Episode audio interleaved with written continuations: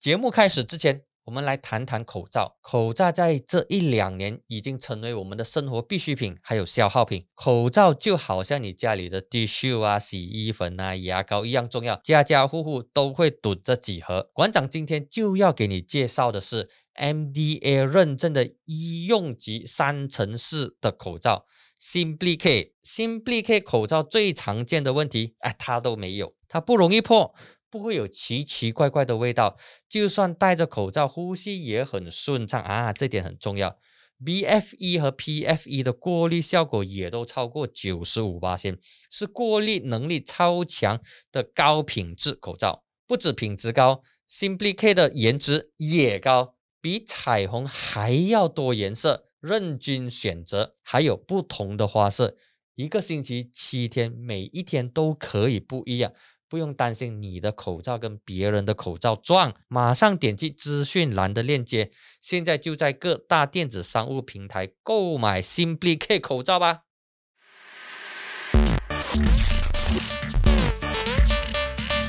9月20号星期一，大家晚上好，欢迎收看和收听这一期由 Many Cos Marketing 为你冠名赞助的疯人馆。这是一档有料、有趣、有用的访谈。你好，我是馆长蓝志峰。通常呢，在开场之前，我都会提醒我的嘉宾说，不要扯大炮，不要耍嘴炮，不讲客套，给我重点。那么今天这一期我们来到了第49集，而本集的嘉宾，我相信也是不会扯大炮、不会耍嘴炮的。拿督马汉顺，教育部副部长兼马华署理总会长，欢迎你，拿督。谢谢志峰啊。我们的讲题呢是2个重点，第一呢就是10月开课，你最关心的是什么？第二呢就是华教跟华社的关系。那么请到教育部副部长还有马华的老二出来，肯定不能够不问华教跟华社的关系。这一期的访谈，它的精彩内容文字版呢就可以登录精彩大马网站去阅读。我们就直接进入第一道问题。10月头开学，那么现在其实很多家长都还是担心说，他们的孩子如果去了学校之后，担心说受感染。况且还有一个很重要的关键，就是有2500名的老师还没有接种，还没有打针。那么其实教育部基于什么样的基础做出复课的决定，还有考量点是什么？我想在这一期这个课题啊，那么我们可以看得到啊，那么尤其是打针开始的时候呢，是很多家长都非常担心，也非常关心，也想知道到底呢，我们是基于怎么样的一个基础？就如你说的，那其实呢，我们也一样的，我们应该说是更加关心。我们在负责的这个学生呢，有550万学生这么多啊，那么在这样的一个情况之下呢，那我们都知道说，从去年到现在啊，1年多这个疫情里边，打从之前到现在，那么从现在到以后呢，当然我们不懂到底这个疫情接下来它会演变到什么样的一个情况。即便是有了这个疫苗，那么我们也知道说很多国家，即便是接种的这个拔尖率非常高，我们也同时看到说，异种或者变种的这个病毒的产生啊，各种，那么甚至到目前说谬啊等等，所以在这样的情况之下，我们也了解到啊，其实孩子或者学生去学校上课，那其实呢，他不仅仅是就是说接受这个知识而已啊，那么他们之间的这个合群人跟人之间的交往。他们的这个我们说沟通的这个能力那么孩子之间的那些小孩子在这个这个年龄段呢，需要同级或者是同样的年龄群的孩子们在一起，大家一起学习的过程，这些是非常重要的。那么其实我们也看到说，就比如在上个礼拜，菲律宾就很多这个非政府组织关心这个教育的，那么出来说示威，为什么整整500天没有去上课了？那么我们也看到说，那个国际这个教科文组织，那也说呢，这些我们一定要学校呢一定要开了。那么在目前这样的环境呢，其实教育部呢做这样的决定呢，其实不容易的。我们都知道，其实最简单的，如果说我们就纯粹以说一个 populist 的一个立场，那说哇，反正你就多等2个月，然后就等说这一个今年过去了，就等明年开学等等等。但是我们也认知啊，也知道说，很多学生啊，尤其是在郊区，尤其是在偏远的一些地区，他们学习方面呢，面对更大的一些挑战的时候呢，那我们也看到有做了很多，我们有很多这方面的数据啊，看到孩子们这个厌学啊，讨厌了，不喜欢厌学，那么甚至嗜学的情况出现。在这样的情况的时候呢，那我们就必须，即便是一个困难的决定，我们都得做的。那么在确保说尽其力，尽我们的力量来确保说在SOP 在防御这一方面做最强的这个保障。那么呢，让孩子们在相对最安全的情况之下去学校学习，那么不会在拥挤的情况之下学习，那么就可以啊，我刚才说了，你既能够顾到说，哎，孩子们在不仅是学习方面，他心灵身心灵方面的这些面对压力的时候，怎么样减少，协助他们在成长的时候也给予他们这方面的这个协助，不要呢失去了这整整1年 you know, 那么再接下来不懂还有多久的情况之下 you know, 当然在SOP 那么有了这1年多的这些经验，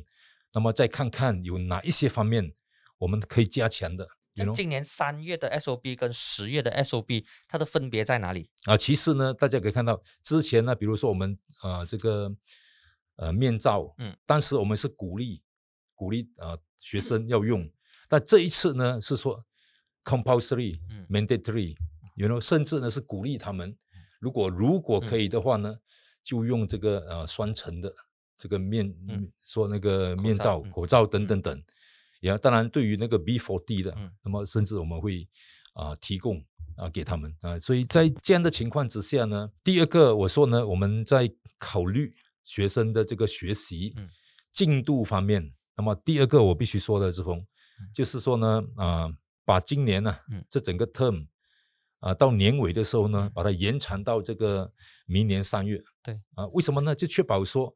在学习的时候那么我们知道说今年他们失去了很多学习天，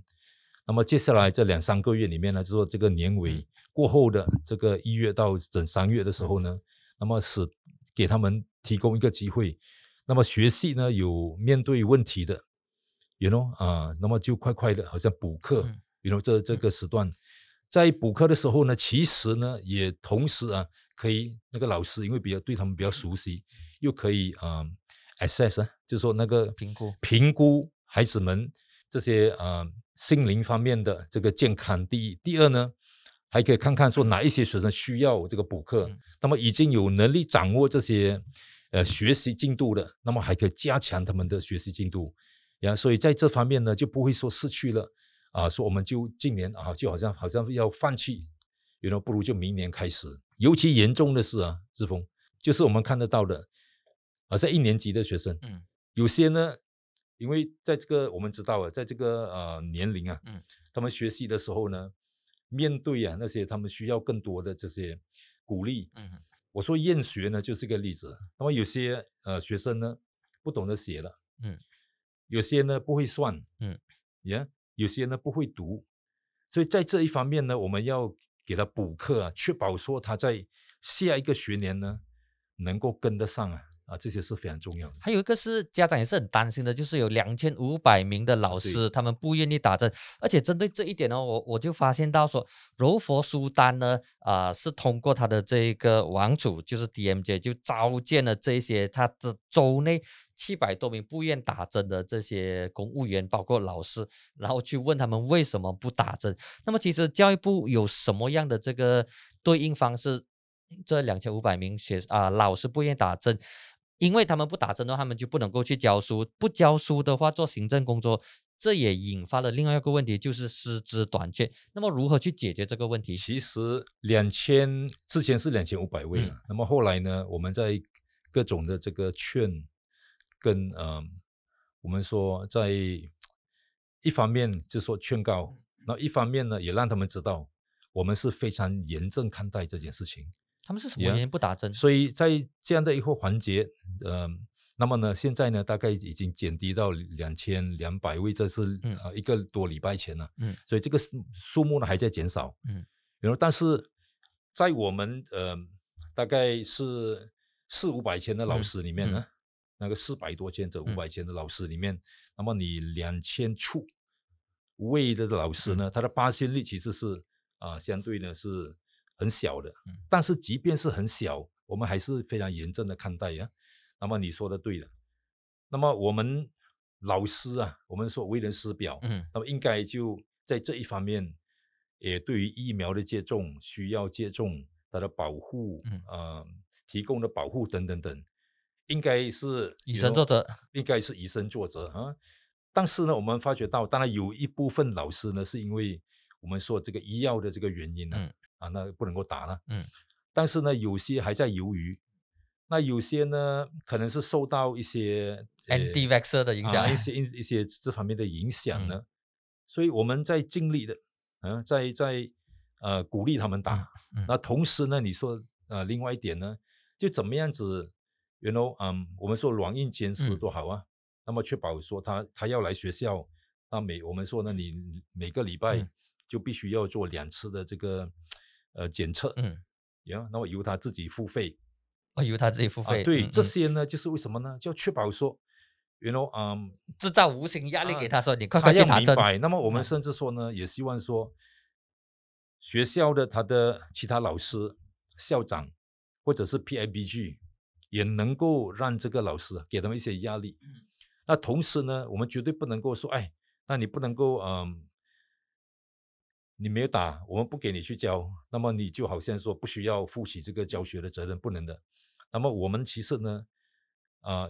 有在看了几种不同的这个方式，可行的方式。第一呢，当然在由我们的这个秘书长来和我们的这个KSN 呢，就说那个 JPA 那边呢，因为老师就是一个公务员嘛，对。所以公务员有公务员的守则，对，行为守则等等等等。所以到底我们能够以怎么样的一个我们说处罚，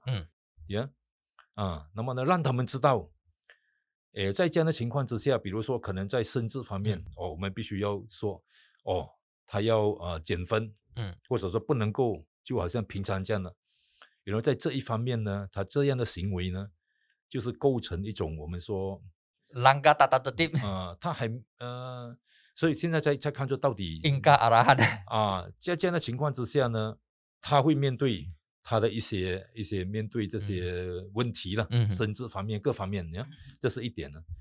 那么另外一个呢，其实打从我们说刚才回到刚才你讲的另外一个，就是7月开始到后来在我们9月多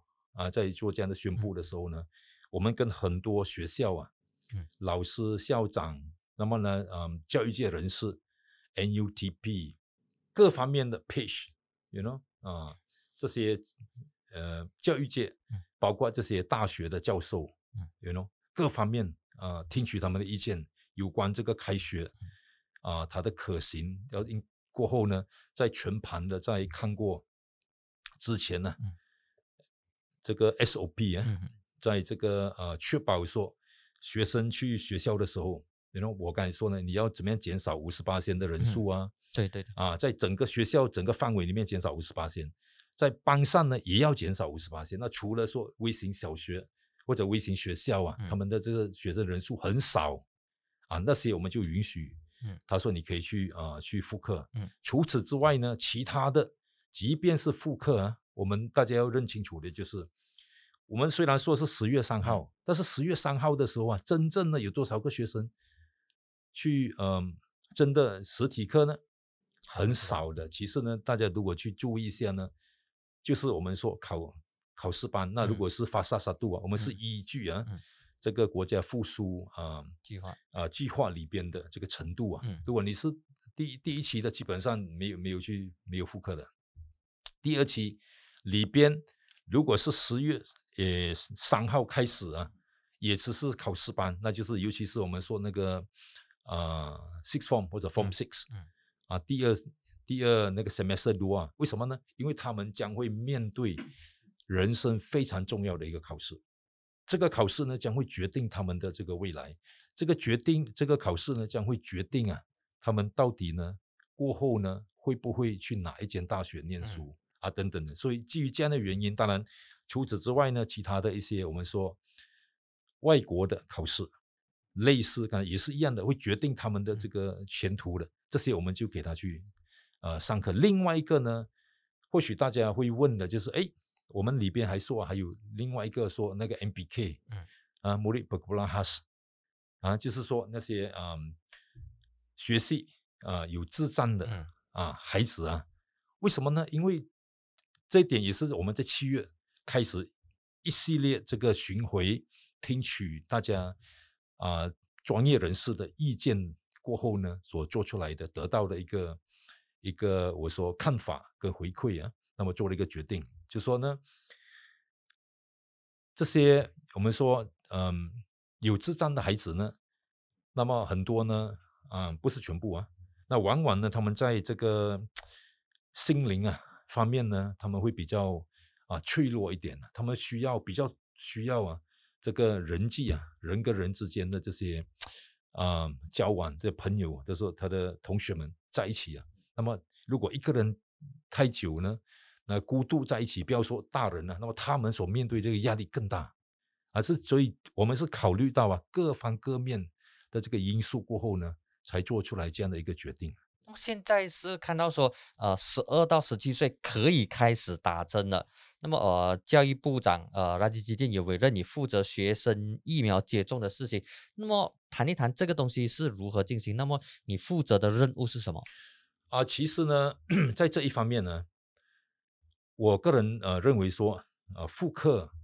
对于这个我们整个国家在配合这个复苏计划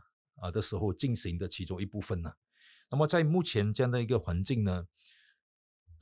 在要复课的时候那里边一个非常重要的一个环节呢，其实就是这个疫苗接种所以我们在这里我必须说呢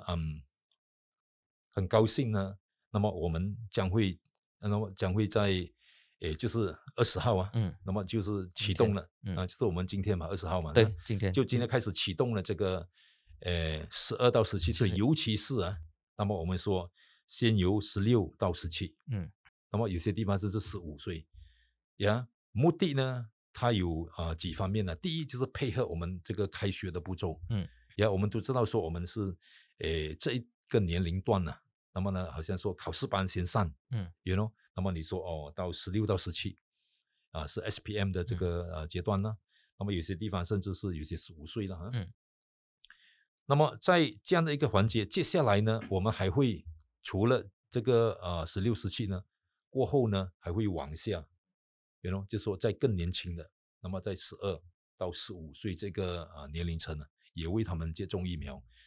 那么在这一方面呢，是的，我部长呢教育部部长是委任我去负责这一方面呢，那么我也很高兴说KJ 本身呢那么他也把我纳入他其中一个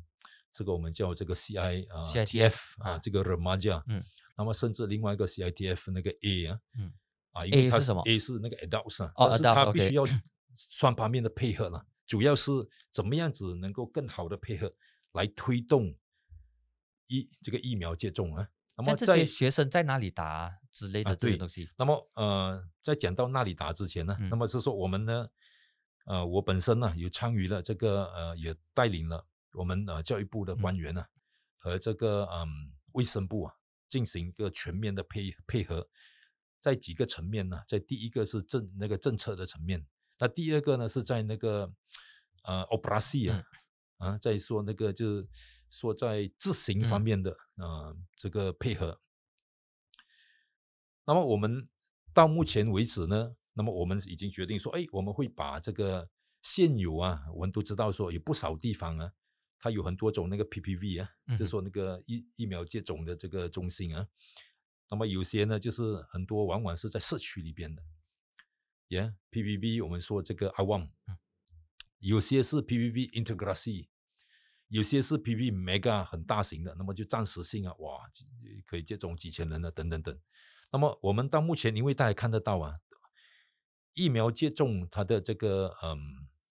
相当的顺利了，我们说相当的快了啊。那么很多地方呢，很多这个成人呢，都已经打了，你可以看到有些地方呢，甚至这些 PPV 呢，本来是用来接种啊，给这些成年人，接种疫苗的。那很多呢，已经很少人，很少这样的需求啊。那么有些地方甚至呢，因为这样的缘故呢，就要关闭。那么我们觉得说，哎，我们就目前呢，整个阶段呢，就利用现有的，意思说呢，学生我刚才讲的这些适合的这个年龄层，就可以去那边接种。那么除了这个之外呢，我们甚至呢，已经决定啊，就是说已经决定了啊，全面，当然我们是全面配合这个卫生部啊。那我们有大概1万间学校啊，那么我们甚至告诉卫生部呢，我们是全面配合，所有的学校适合的，我们都会提供作为这个接种疫苗的中心，当然是不会用到这么多了，我相信可能是1000多2000间，如果需要的话，可以更多都没问题的。那么呢，在教育部这边呢，我们所谓全面的配合，就是提供那个老师，提供这个volunteers 啊，那么老师志愿人士，在这方面全面配合，包括说我们如果需要在任何的一个学校礼堂适合的，那么呢座椅啊需要用来大家这是主要是做椅子啦。那么大家用来这个在等待的时候啊，等等等，这些都没问题的，我们会全面的配合。但另外一个讲到这里，我想起啊，刚才我所谓说在SOP 方面呢，你刚才说比以前到底是怎么样？跟3月有什么分别？这是有什么分别啊？刚才我讲的，除了这个口罩之外呢，其实呢，就是这个我们说通风啊，ventilation 这方面呢，我们更加的注意了，那么甚至呢，在于说那些技术的学校，尤其是全技术的学校呢，那么因为它是一个 bubble 啦，那么我们要确保说这个学生在去之前在入学之前，然后他总共呢会验3次啊，入学之前，在第6天、第14天，所以这些呢，种种啊，都是为了要加强这方面的防御的工作啊，所以在推动这个接种疫苗接种啊，我们也都知道说，其实之前有说了，就是说大概在11月呢尾呢至少会有60%有接种第一剂，甚至在这个年尾之前呢，要达到80%，最少80%完成这个接种，这些是非常重要的这些步骤啊。那么呢，在教育部，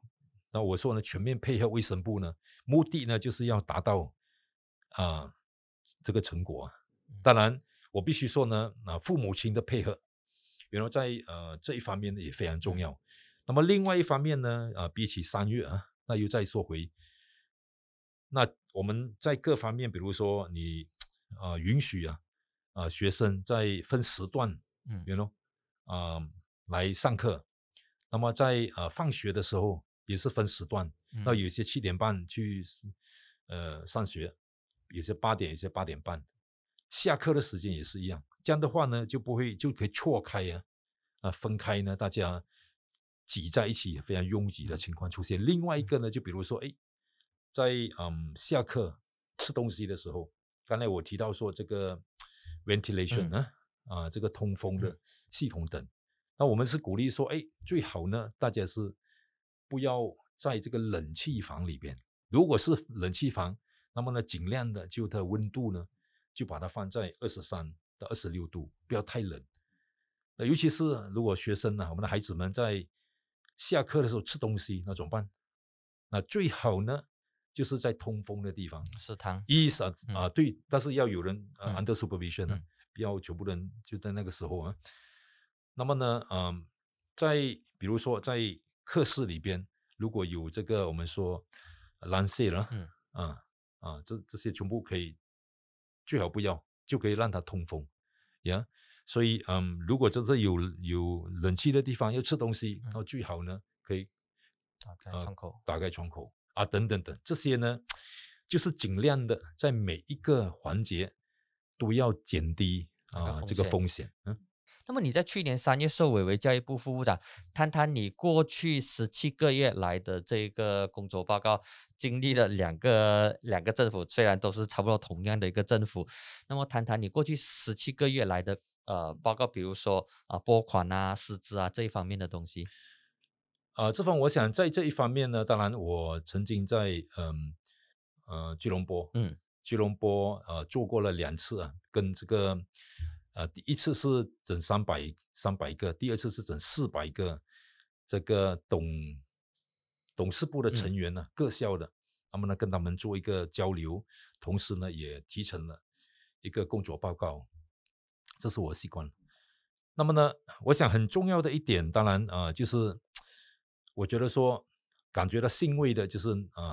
能够呢制度化的使到制度化的那个华小啊。或者是所有源流的学校以一个制度来获得这个拨款，大家是同样的一个数目，那么呢它是分成说你是我们说全金半金，其实呢很多人不知道啊，其实国小也有全金也有半金，有啊，就对，它数目比较少，有的半金的话就是说它那个校地不属于政府的，是，这样是谁用的那个校地？很多是在那个 estate， 以前在 estate 的这些学校所以它的数目少，但是有，所以能够就是一次过以全部那么当时当然我们知道了，不管你是一些我们说 sekolah agama SABK sekolah agama bantuan kerajaan， 那么跟我们的半金的学校等等，全部一律呢是以这样的一个拨款。那么当然我当时也感到非常欣慰了。那么呢在这样的情况之下呢，那么呢因为华小的这个数目比较多，那么呢在整体上呢，那么我们是增加了在华小这一块呢多出了2000多万的这个拨款，而且更重要的我觉得是因为它是一个制度化的拨款，所以在这一点呢，除了当时我也说了其他的一些东西，就比如说这个 10+6 增建啊、搬迁啊，其实很多人可能还不知道说我们在1999年到2017年呢，这段时间里边总共呢是增加了是98加这个27，那么呢总共呢是大概是126左右27左右这个数目这个增建跟搬迁，但目前呢很多还在进行中，所以这些我们都要这个继续努力的。当然师资方面呢，当然这么多年来我必须说呢，因为每一年都有老师退休，那有些呢是因为年龄局限，你60岁你就退休，那有些呢是因为提早退休，有些呢是因为病故那么呢这些就往往呢就失去了，使到我们的老师这个人数呢就会减少。对，那么当然也有每一年我们都有这样的预算呢，但问题是呢，我必须说呢，我们面对的一些挑战跟困难呢，就是在录取这些老师的时候我们有我们的稳着栏呢，是说每次这个有多少的个空位那么必须要录取。就打个比方，2019年当时是我记得是需要录取的是14101410位当时呢来这个通过来这个笔试的呢是1200位，后来录取的呢是多少位呢？是比这个1410呢少了407位，呀。那么在2020年呢，它的情况是呢，我们要录取1310，那么呢，来经过这个笔试的呢，是1000位，更少，录取的更少啊。对，那么它的这个差距呢是357。那么当然，我在此我感觉到欣慰是今年呢，你看今年呢，那么我们这个差距呢是大概60多70位啊。这为什么会这样子的情况呢？其实必须又讲回这个。另外一个相关的啊，我做一个例子啊，就是我们说这个 PISMP UEC 啊，就以统考文凭来进入这个师训的。当然，我必须说，统考或者是读中统考的学生呢，在这一方面呢，其实他是占优势的。为什么呢？因为如果以 SPM 成绩进入这个IPG 啊，就是说呢师范学院呢，那么他必须呢以目前呢是。5个A， 5个特优，它可以是最少是 A 减呢。那在这里呢，我们在这个 UEC 啊，这统考这方面呢，它只需6个 credit， 比起这个 SPM 是5个 A 特优。当然，在统考它也有它的一些基本的这个要求啦。所以你可以想看说，在一个统考生，2个学生。或者是同样一个学生，如果他是在通过 SPM 的话呢，他要做进入师范，他 SPM 必须要5个 A。同一个学生在考 SPM 的时候，那么呢，他只需要6个 credit。要万一了，我们讲呢，一个情况是，如果同样一个学生，他在 SPM 的时候没有拿到5个特优，那么他还有这个另外一个机会，就是他可以通过这个统考的文凭。Yeah， 他只要说他符合基本的这个统考文凭里边的需求，那么他的只要有6个 credit， 那么他同样的还是可以申请。那么过去几年来，统考生通过这种方式进入师训的这个数目达不达到你的这个标准？这个呢，志峰，我必须说呢，我在进去的时候我就发现到一个情况呢，就打从这个2011年开始。当时是录取了14个，最初的时候，后来它一直在下跌，那么后来就从14，那么一直跌到大概都是在2位到4位5位之间摆动啊，甚至2017年是0啊，没有半位，那么2018年呢是4位，那么去年呢我们就推动，我看到这样的情况，我觉得为什么？如果你有注意到的话，我在当时就推动这个我要当老师。它其实是几面的，就是第一就是所有的就说你 PISMP 师范学生的学院的这个学员，我看到说我们在这些学生呢不热衷于做老师。老师这个行业很好啊，我们小的时候我们就说这个是人类灵魂的工程师啊，但是现在而且不，他的其实很多人不知道的，为什么呢？这一次有很多的，为什么呢？因为很多人不知道说他的福利呢，是很好的。他呢，既然是一个政府公务员，该我说了，那么他又有很多这个提升呢，自我提升的机会等等等，那还不说。最重要的是，其实我们在经过几轮呢和这个华教团体配合推动之下呢，我们发觉到，今年的这些学生呢，有志于参与来申请做老师的，哇，大大提升。那甚至呢，刚才你提到说这个统考文凭作为一个例子啊，打从之前，那么到今年呢，有多少位呢？18位。18位。为什么呢？是因为我们在推动的时候呢，使到很多这些学生，他们更清楚了。也清楚说，这个行业其实很不错的。也清楚说，原来他们在这一方面所需要的，他们更了解他这个入学的这个需要啊，的门槛啊等等等。比如在这样的环节之下呢，今年呢可说是历史性啊最高的。之前我们说2011年14个，那时候是最高，那去年是12个。那今年呢是18个，那真的是，所以接下来呢，我觉得说呢，我们在这里啊，我们还有更加的加倍的努力，确保说一直呢，让我们的社会人士都明白呀，做老师其实很好的，谢谢。那么华文教育在国家教育体系的这个出路是什么？因为国家教育哲学就是Falsafah Pendidikan Negara，大部分都有提到说，是一个国家、一个民族、一种语言。那么多元流的教育课题，它应该是马来西亚的这个优势，但是它不断的被政治人物炒作。你如何看待华教在马来西亚国家教育体系的出路？那身为副教育部长啊，那么我有机会啊，有幸呢，在里边让我更清楚的了解我们国家教育的这个方向跟改革。那当然是身为华人，非常有兴趣于这个华文教育这一块，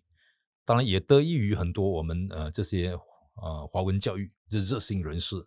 那么呢，有很多在书写各方面的记录啊，那么呢，让我更加了解。那么我意识到什么呢？其实华文教育它不仅仅是我们以我们本身呢的定位在马来西亚，那甚至呢，在我们说在一个更大的层面，怎么样子在面对世界的时候，今天我们都看得到了。不仅是说中国的崛起啊之类啊强大啊，那甚至是整个中华文化在世界的整个发展的洪流中，它所释放出来的这些力道啊，经济的这个价值等等等。那也从我们从小啊在这个环境长大，再看身边的一些朋友们，我们自己的家人呀，怎么样子在这样的环境，那处于说我们说四大文明、五大文明这个大洪流里边熏陶之下，那能够很快的、非常容易的融入。不管你是在这边生长、受教育，你可以到台湾，可以到大陆，你可以到欧美国家，你可以到甚至是我们说东亚、阿拉伯国家，我们都非常容易的。能够融入，能够很快的适应当地的这个生活。为什么呢？因为我们就从小啊，就是很有接触到各种各样的一个文化，所以在这一方面呢，我觉得说这是我们的很大的一个强项。当然，你说的是到底我们是不是每一个人、每一个人民都和我们这样的看法呢？应该不是是不是说？会不会说是因为在某些因素，那尤其是政治人物的炒作之下，那么让这个教育呢渐渐的它不单单的只是一个教育课题。那我觉得说我们呢应该那当然我说的就是有点是很理想化了。我觉得说我们应该认识清楚的意识到呢，大家不管是任何的族群、任何的一个地方州属我们应该认识到其实这是我们的强项的。那我们怎么样子保有这样的一个强项？当然它不仅仅是某个族群应该这么看的。那么我觉得说大家都应该打破这样的一个藩篱大家都应该说有这样的一个看法。只有在这样的情况之下呢，我们才有可能那么呢，让这教育回归教育。那么你在这个教育部工作17个月期间，你觉得说华教的最大挑战是什么？因为你本身是负责华教事务，也是最棘手。你觉得最难处理的是什么东西呢？其实我不单单是处理这个华教的课题当然我的部长呢，其实他说呢我们一起处理这个所有的这个。我们没有说把它非常清楚的就当做你去处理这个华教的，或者是单单处理这个Tamil 或者这个的事务的。我觉得说我们应该，其实真的是应该那全面的这个处理所有的这些教育课题不单单说这个你就华文的，就是你是华人你去处理吧。我觉得说不管是任何一个领导人呢，不管是他身为哪一个族群种族都好他应该呢都可以，都应该有能力，都应该更愿意那么配合所有的这个其他的这些友族，那么大家一起来啊，这个商讨，一起来处理啊所有的这些啊课题。那么呢，以便呢，我说呢，让这个教育呢就回归教育。对，让教育回归教育其实是蛮理想的一个情况，但是我们都知道，特别是从2018年改朝换代，然后国政下台，西蒙上台，后来西蒙又下台，国盟上台之后又换了政府啊，换了这个 Ismael Sabri。那么在这个过程当中呢，我们发现到，其实谈到华教的时候，总离不开统考，也离不开这个统考的文凭。在过去当马华执政的时候，统考的这个事情呢，马华就一直吃了很多的这一个子弹，也吃了很多的这一个死猫。之后呢，西蒙上台的时候，西蒙的领袖也提到说统考的问题，然后也发现到其实要承认统考其实是很困难的一个问题，然后他们也知道那个苦，他们也吃了很多的时髦。那么现在又回到马华负责这个教育部担任这个副部长。那么我始终觉得统考文凭它是一个身份政治，一个 identity politics， 就是说华人他就算在某一种程度上，他不认为说承认统考是当前最重要应该要马上去处理的，但是因为统考的文凭已经在某一种程度上跟华社绑在一起了，所以你不承认的话，你就感觉上你不像是华人。他就像那个RUU35 的法案，就算是一些马来社会他们不太认同说现在应该要去执行这一些伊斯兰刑事法，但是这个伊斯兰刑事法的课题已经成为他们的一种身份的这个象征，所以在这种情况之下，统考文凭就变得非常的这个棘手，也非常的这个困难。当然我自己的看法就是，我们真的是还有很多其他更重要的东西要去处理，这个东西是让它循序渐进的去发展，不应该吃掉我们社会或者是整个国家的这个资源。因为过去2-3年来看到说这个统考的问题一直被炒作起来，那么现在又回到你的这个手上了。那么你如何看待这些经历了这么多的这个变化，这个东西是不是应该要冷处理呢？还是说我们真的还有其他top priority， 应该要有先后优先秩序的这个区分呢？是吧？我想啊，在这里啊，如果你看回历史啊，那就是在2010年、2011年那个年段呢，那么当时，那其实呢，我必须说呢，马华工会呢一路来呢，都设法呢就让这个教育呢回归教育的。打从那个年代开始，你会发觉到呢，我们就意识到啊，那么呢你要解套 you know， 这个问题啊，要怎么样子促成说当时要使到它能够受承认，在这方面真的是做了很多很多工作。怎么说呢？那么怎么样子提升 you know， 当时有些人认为可能说他们的这个统考生的马来文程度怎么样，you know？ 第二说他们说到底呢你读的历史科目是怎么样，所以这方面呢其实我们的这个准备啦，在这里那好多年了，所付出的，那就在这方面所做的那个努力，就是说2010年开始啊，对，那个其实在之前已经在做了啊。那其实这个资料呢都还在的，在我们的总部了啊。所以之所以你看得到后来啊，我们真的是如果你问我了，真的是在某个历史的这个转折点啊，那就2016年了。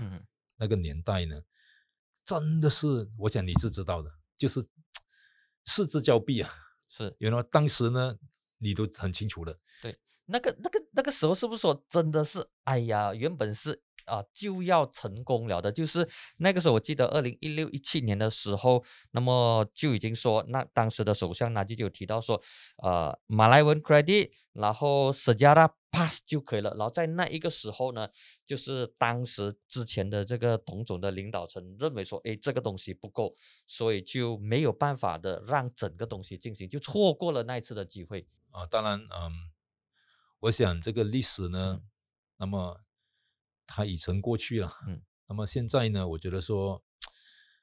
当然觉得可惜啊，但是无论怎么样，我觉得说目前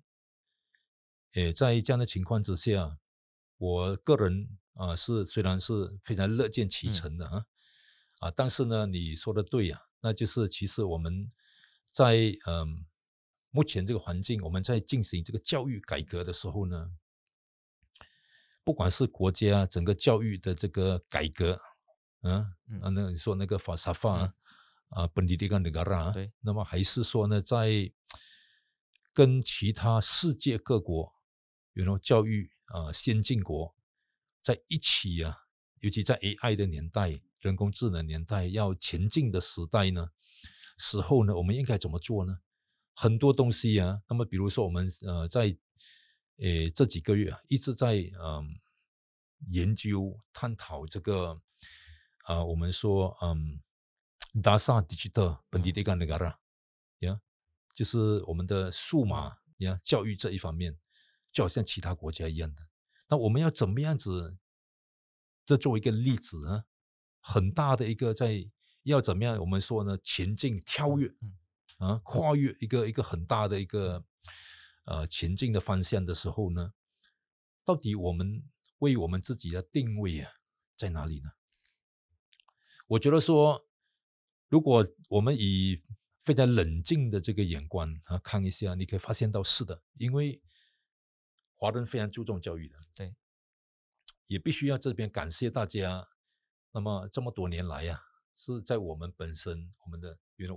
我们自己的家人、我们自己的，我们看到整个社会，华人的社会，那么出钱出力，大家为了整个教育，原来整个社会的这个进步呢，原来所付出的这个努力啊，那使到我们呢在硬体设备方面呢，你可以看到我们的这个华小也好啊。那么呢，比起其他的源流的学校呢，其实呢，非常富丽堂皇，是非常非常的这个有优势的，但是呢，我觉得说这还是不够的。我个人认为说，教育里边它最重要的应该是什么呢？当然，硬体设备是非常好的，那么有了这大家的付出呢，这个很美的建筑物。先进的这个教学，这个法呢等等的很好的，但是呢，到底啊，我们说这个数字，除了这个硬体设备之外呢，还有什么呢？那其实我很高兴说，我来到这个教育部呢，那认识了很多这个教育界的这些关心教育很多这个教授，那么很多呢也写了很多书，那么呢，甚至呢，我也看了很多他们的书，也做了跟其他国家的教育的这个体系的比较等等等，这些呢，我觉得说它里边的探讨呢，让我们看得到啊，那就是非常清楚的，我们还缺少了，或者说还可以在哪一方面呢，做更先进的、更好的这个素质的提升，比如说，在鼓励孩子们阅读，在老师的训练一直的在不断的受训什么呢？怎么样子在以除了一般的这个教学法之外，怎么样子在提升，让孩子们更加他的学生呢更加能够有自主学习的能力尤其是在目前呢，我们说这样的一个情况，疫情当下，那就更加重要了。所以这些呢，我觉得说，我有幸呢，在推动几项东西了，几项几个方面。那第一，在阅读方面，那经过呢，通过这个我们说图书漂流箱在成立学校的这个读书的一个 club 在举办这个全国的。那这个线上阅读比赛等等等。另外呢，就是通过这个我本身办公室设立的这个一起上学堂，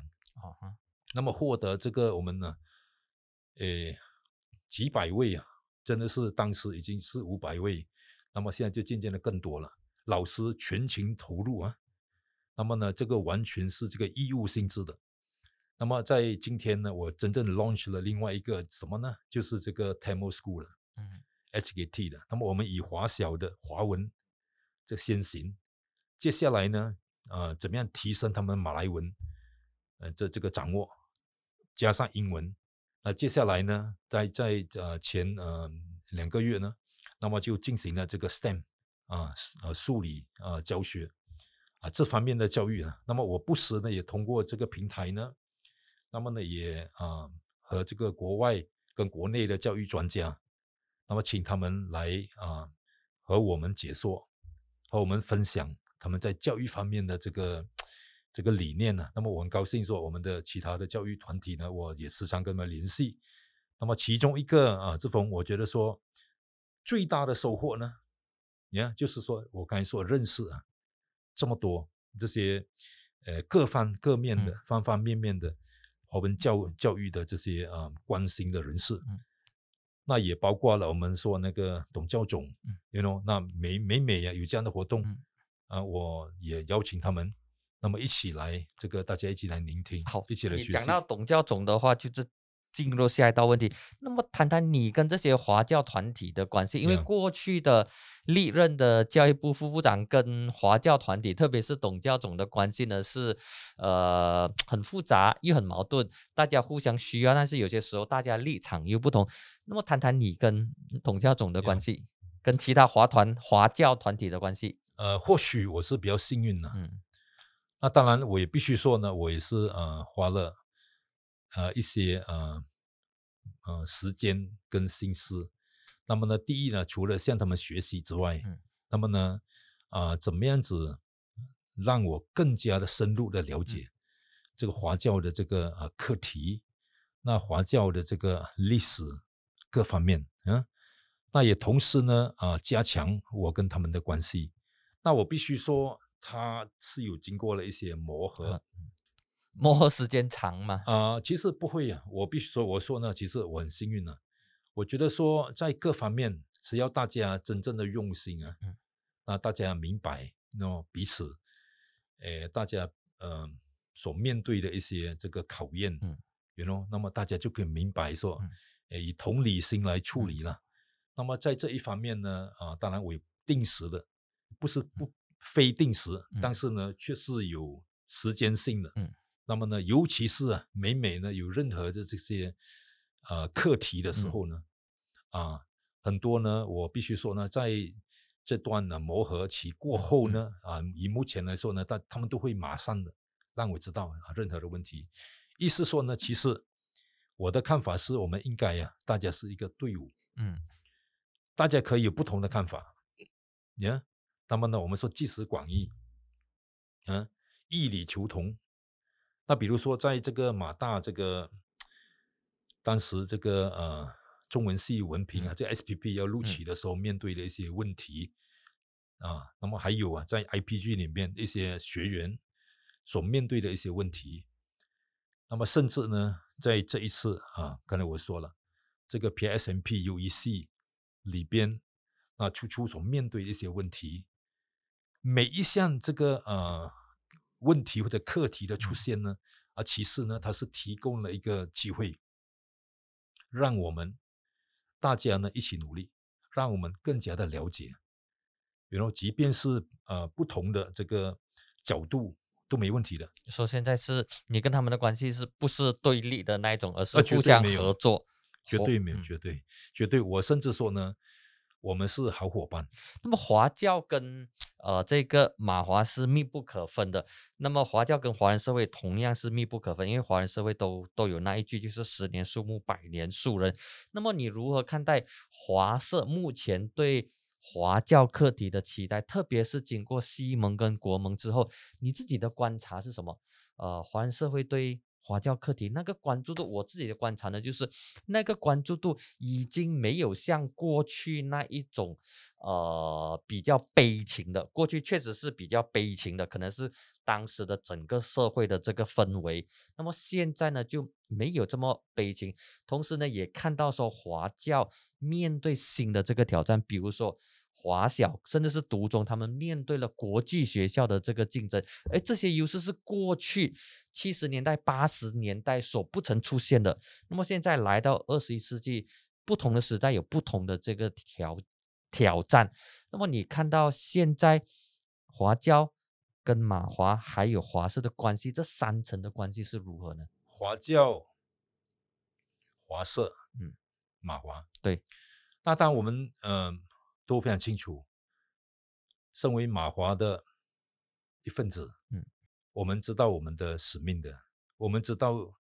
我们的底线的。那么当然，我们就是华社一份子，我们都受华文教育。那在这个环节呢，我想华社呢，他对于华文教育非常的执着，好事。那当然也面对目前这个全球，我说中华文化、这个华文，中国的强大，那整个中华圈，等等等，那么的强大，那使到呢这一方面我们掌握这个华文不仅仅是多了一种语言的掌握，那么在这一方面是我们很大的优势哈。对。那么这样的情况之下，当然我们也必须说了解到说，身为马来西亚的一份子，我们要和所有的人民、异族的同胞、友族，大家一起努力建设这个国家。那么我们也同时说，希望我们的孩子在各方面他掌握了这些教育，他掌握了技能，他掌握了这些知识，怎么样子呢能够最大的程度让他们呢能够立足在马来西亚也好，放眼全世界，还是呢作为全世界的一个公民。所以我觉得说呢，它是没有互相抵触的，它甚至说我们应该呢把它变为怎么样子你掌握了华文教育，那只是一个例子啊。即便是你掌握了阿拉伯语言，你掌握了日本语，你掌握了任何其他的语言，其实都对于这个人或者是学生孩子都是有利而无害的。那尤其是呢，当我们说身为中华圈在逐渐壮大的时候，那这个时候我们掌握了这个语言，你说我们的收益是何其之大。所以我觉得说我们必须以宏观的态度来看待这样的一起事件，或者说一个问题或者一个情况所以呢我们是好事，我们不再以说非常悲情的一个心态。我觉得说走出这样的一个你刚才说的一个悲情的心态呢，绝对是好事。那我们呢就能够以我们说正面的心态，怎么样子鼓励我们孩子在学习。为什么我在推动这个阅读的同时呢，我在推动这个 STEM 教育。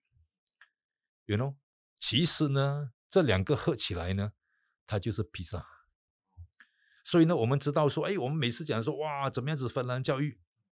是那个全世界最先进，怎么样子我们是落后这个上海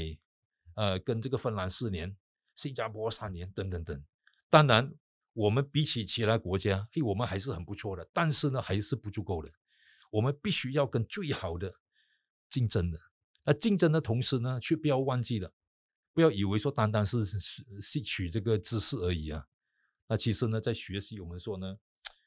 智能方面呢，它是多元的，每个人有每个人的强项，每个国家有每个国家的强项一样的。那么你觉得说过去17个月你在教育部工作期间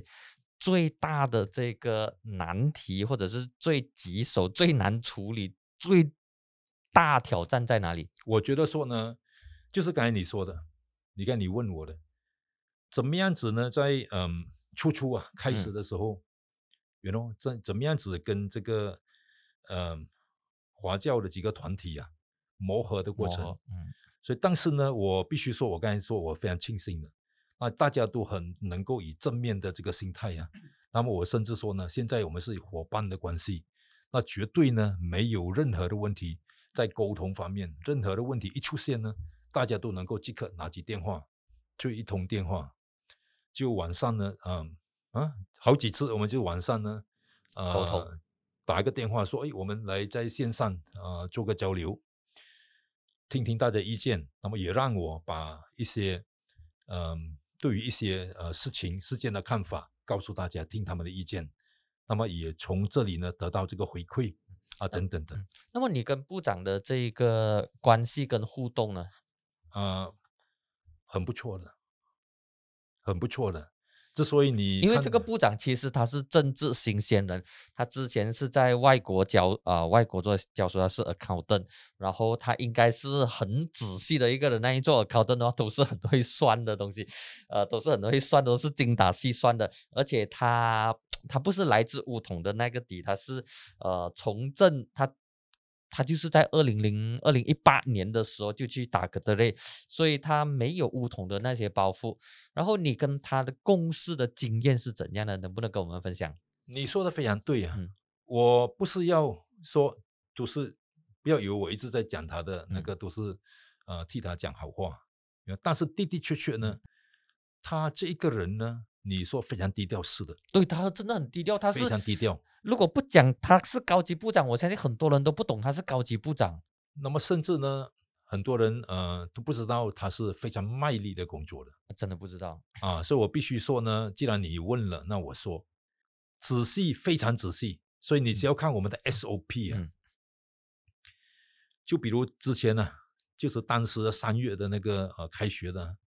凡是有任何一个学校啊，有这个疫情啊，必须把那个所有的班上的那个课室学生的座位做个 mapping， 只看看哪一个学生他的座位之外呢，有哪一些那几个学生那个的分布图啊，那个换上这个疫情的分布图，那我们就可以真正的分析。哎，奇怪，怎么这个学生坐个角落，他身边那几个学生没有中，就他一个，反而是另外一个角落，哎，有一个学生中，啊，后来经过我们仔细的这个分析，知道说，哎，啊，有可能这个学生从这边走进来，从这旁边走过去的时候呢，跟他有一点的接触，甚至呢，当时很多这个疫情呢，它的发生呢，主要呢，其实都还在说我们说那个宿舍有寄宿的学校哦，因为他们天天在一起啊，绝大部分对的，睡觉也在那边，吃东西也在 canteen，那么呢回来就睡觉，整个晚上你知道了。即便是那个情况，我们发现到什么呢？他也在同样一个 dormitory 啊，一个学生中，隔壁那个没中，反而是另外隔壁的那个另外一个房间或者 dormitory 的又有一个人中，你发现到什么呢？其实 SOP 呢，非常的严谨呢，它真正呢是可以降低这个预防，不仅是减少啊，这是大大减少着预防这个传染的。但是呢，确实隔壁的也是可以中，意思说呢，一定是在某个时候他有 breach 了这个 SOP， 他没有完完全全的根据这个 SOP。啊，所以这是一个例子，在推行这个政策的时候呢，我们是非常仔细的啊，有些时候做一个 outing 啊 ，brainstorming session 啊。那么呢，你说的对啊，作为一个 accountant， 他应该是在澳洲20年吧？我不懂，我知道他是很长的时间，20年。那么在那边任教，其中一个最出名的那个accountant 的那个大学那边，那么在这一个方面呢，我必须说，整个在改革推动改革，教育方面呢，他是很敢的。但为什么这样低调哈？他的性格吗？还是我想他也不想要曝光啊？那是他说的啊，他继续有这么说的，就是我要做好我的工作。你可以知道说，其实我也是很低调的，you know，我们都是认为说，哎，就实实在在的，我们在这几年，但是教育部是个很大的部门，很重要，很多老师师生都归你们管。低调不表示说不能够发挥啊，他只是表示说你没有把这些你所做的东西公诸于世。当然在这一方面呢，我们也是有告诉他。那么甚至呢，我必须说当时啊，甚至有些东西，那么他很低调的时候，他也不想我们去一直去讲啊。这所以使到整个你认为说，当时怎么我们整个这么低调、啊，是真的。You know？ 那么最近呢，那么你也看到说他渐渐的，像我们每次跟他告诉他说，这些啊，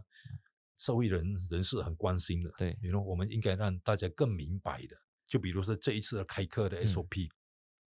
如果你比起去年，你可以看得到啊，这一次呢，他是更愿意。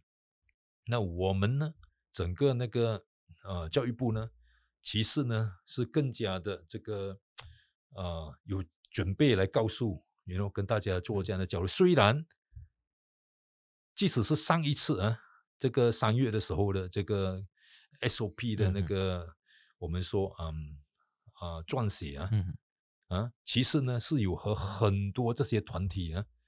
刚才我说了这么多团体啊，都有过不时的这个会面商讨，但是很多人的确是不知道。对，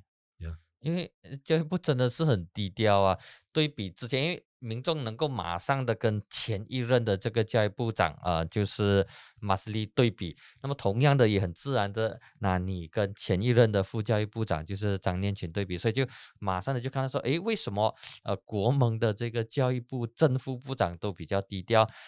西盟的就比较高调，那么这可能是大家的背景不同，因为前副部长张念群他本身是辩论员出身，所以他很多课题他都能言善道。而你本身呢是心脏专科医生，过去是拿手术刀的，那么现在从政之后要拿民意跟拿人心，不是真的心脏的心啊，是人的那个心。那么政治跟从医最大的分别是什么？其实呢，我想很多相同的地方，为什么呢？在从医的时候。要很直接，但是从政的时候有些时候又不能够太过直接，因为会让很多人不开心，这个是很大的分别哦。喜不喜欢我们还是很直接的 you know？ 所以刚才你说的为什么部长这么低调，为什么我也相对的这么低调，我相信这可能是 part of 职业病 you know？ 那么我们习惯了，那么我们很喜欢了，那么去做一个 diagnosis， 因为他本身呢，他不仅是一个 accountant 呢，他是一个 Forensic Accountant，就是好像也是这样手术啊，就慢慢把它解剖一样的，所以你说从医跟这个从政什么不一样呢？相同的地方太多了，那就是对病人我们要诊断，对，我们要下药，需要的时候动手术。心脏病人可能要吹肺波，心跳太慢了，怕停止了，我们要跟他放这个起搏器，这些呢这种训练呢，就使到我们很自然的，不仅是我你可以看到很多医生的从政者都是一样的，那么呢很自然的就是，我必须说它的好处是很快的就能够说抓住啊，就把脉啊，翻脉啊，诊断，而且呢很快呢就能够下药了。在这方面我必须说，我认为啦，在这方面的训练呢，那么呢提供我们一个很好的一个能力，那么呢在解决问题方面怎么样子呢找出问题，设法解决问题。那么当然你说的对啊，在不同点呢却是面对病人，那么你就告诉他你有这样的病症，你吃这个药吧，这个药不行你可能就开刀吧还是说你就吹飞波放起波器。在政治这一方面呢，要不要玩转，他的人事没有，他的人事方面呢它设计的这个层面呢，它是更深更广人事呢更复杂，它设计的不仅仅是一个病人跟他的家人，它设计的是一个社会里边也有不同的这个社群、不同的种族，一个课题呢，各种种族呢可以从不同的这个观点出发，甚至呢可以有南辕北辙，完完全全的不同的这个相对的这个看法的，所以在这里呢，我觉得说，它的不同点在这里。但最主要的，我觉得说，作为医生，那么呢，我想我们就，尤其是我呢，我们就医治这个医心呢，心脏病呢。那么作为政治人物呢，也是一样的，这个民意啊，民意就好像就人的心啊。所以不管你说在华教课题，整个华社面对的问题，全体人民所面对的问题，对于我来说呢，都是一样的。也应该说，对于政治人物来说，都应该是这样子的。就是我们怎么样子呢？我们必须明白，失去了这个民意啊，就好像失去了这个心啊。心脏。那么你会不会觉得说很大压力呢？你担任这个教育部副部长，因为从过去到现在，其实在马华内部都有这个开玩笑说，哎呀，去当教育部副部长的话，这是一个苦差来的。包括问了一些朋友，包括之前上一集张念群上来的时候也是有问说，是不是一份苦差？那么你觉得说这是不是一份苦差呢？就是在整个大环境之下，在整个种族氛围的情况之下，而且教育部呢也经常被形容为说是一个其中这么多部门里面民族主义最强的其中一个部门。那么会不会说蛮辛苦的？我倒是相当的 enjoy 了我觉得说是它有它的这个问题，甚至是不少的问题，是。它有它困难处理的地方，甚至是不少，这些难处理的问题但是我觉得说，我们有句话说，不经一方寒彻骨啊，you know。所以在这样的环境，我觉得它提供了我们一个很好的一个，训练的一个场所，you know。怎么样子？我刚才说了，你刚才也说了，在我们华社里边最关心的。这一环呢，对，那么我们有机会去接触，其实有多少人有这个机会呢？真的没有多少人。那么有这样的机会的时候，我们就应当好好的把握的。那么我们要记得，在这个200多年以来，我们传承的，这个教育啊，华文教育啊，那其实不管谁出任，这个职位啊。他肩上所负的这个责任就是由这200多年来我们传承做的。这样是不是很大的担子很重，压力很大？我只能够说呢，我觉得说华社呢对于这一块呢，有他执着的。那么你觉得说我也明白说这个执着，他到底是善意的执着，择善固执呢，还是说一些执着其实是不需要这一方面的这个执着的？当然是这一点，我觉得说由不得我去评论说是什么，但是我觉得说呢，有执着是好的，有执着呢就表示说我们关心，有要求，我们有要求，有关心。那么呢，大家有关心的时候呢，有需要的时候，大家就会付出。之所以我们能够保有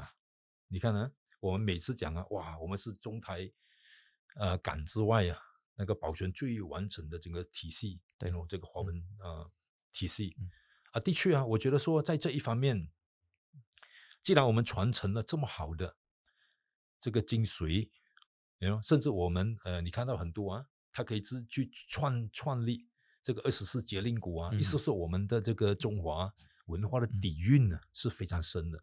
所以我们怎么样子呢，在这样的一个基础之上呢，那么呢我们说站在巨人的肩膀上呢，我们在这里还能够有这样的跨越，那么呢朝全面在教育里边要改革方面，那么呢跨出另外一步我觉得说如果我可以我就想到这个比如说杨振宁啊，博士，他是一个天才。对，那么他在数学方面，我记得他说，他根本呢，真的是因为天才嘛，他根本就不需要去复习啊，去特别去训练了。那他父亲就鼓励他说：“哎，叫他去多读这个文学的书。”那后来他说：“哎，往往每遇到问题的时候啊，在研究的时候遇到问题，都是在文学方面呢、啊，那给了他这个新的这些 idea， 那么再重新啊，会能够有这样的跨越跟这个突破。所以在这一点啊、同样的，我觉得说我们在制作的当儿啊，大家都非常有这个关心，有这份心的时候啊，心意啊。”我们呢，其实呢，可以啊，在把我们的这个注意点呢、啊，那么稍微的啊调整，就是说呢，符合迎合现在目前的环境、世界发展的大趋势，人工智能时代，怎么样子呢？做这样的跨越。那么谈一谈最新的这个情况，因为马华在过去几届大选中都面对很大的这一个挑战，那么相信来届大选也会面对更大的这个挑战。那么现在你是署理总会长，那么你觉得说要怎样突破这个困境呢？然后经过了这个去年2月尾的喜来登政变，你有没有觉得说其实现在普遍上的华社基本上对政治也没有太过的这个热忱，对比之前反而他们更关心的就是疫情，然后这个经济，而不再追求这一个太过热忱的这个政治。你自己的观察是怎样？我觉得说就好像人呢、啊我们本身呢、啊、生活里边啊，他也有这个起起伏伏的起落了。那当然华社应该是一个就是一个每个人个人的组成的一个群体了。那经过了种种的你刚才说的这种非常大的这个变革之后呢啊，当然他的心态上呢肯定呢也会出现很大的改变。那么这个改变对马华是好事吗？当然我想到目前来说呢，你问我了我也说不上来说到底他是会是一个对我们多好多坏，因为呢，它其实每天都在变的。对，我们知道的是，在西门上台过后呢，很多人的确呢，我除了我身边的朋友、家人，那也除了我的同志，那有好些朋友啊，甚至是好朋友，之前呢是站在对面的不同的这个政见的。那我们也听到说，哎，他们啊，当然也有一部分呢，有好大的一个部分，都觉得说，哎呀，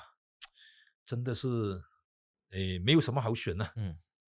啊。那么呢，甚至有说，哎呀，下次我就不来选了。哦，对 ，you know， 啊，但是无论怎么样，这些我觉得都还在变化，都还在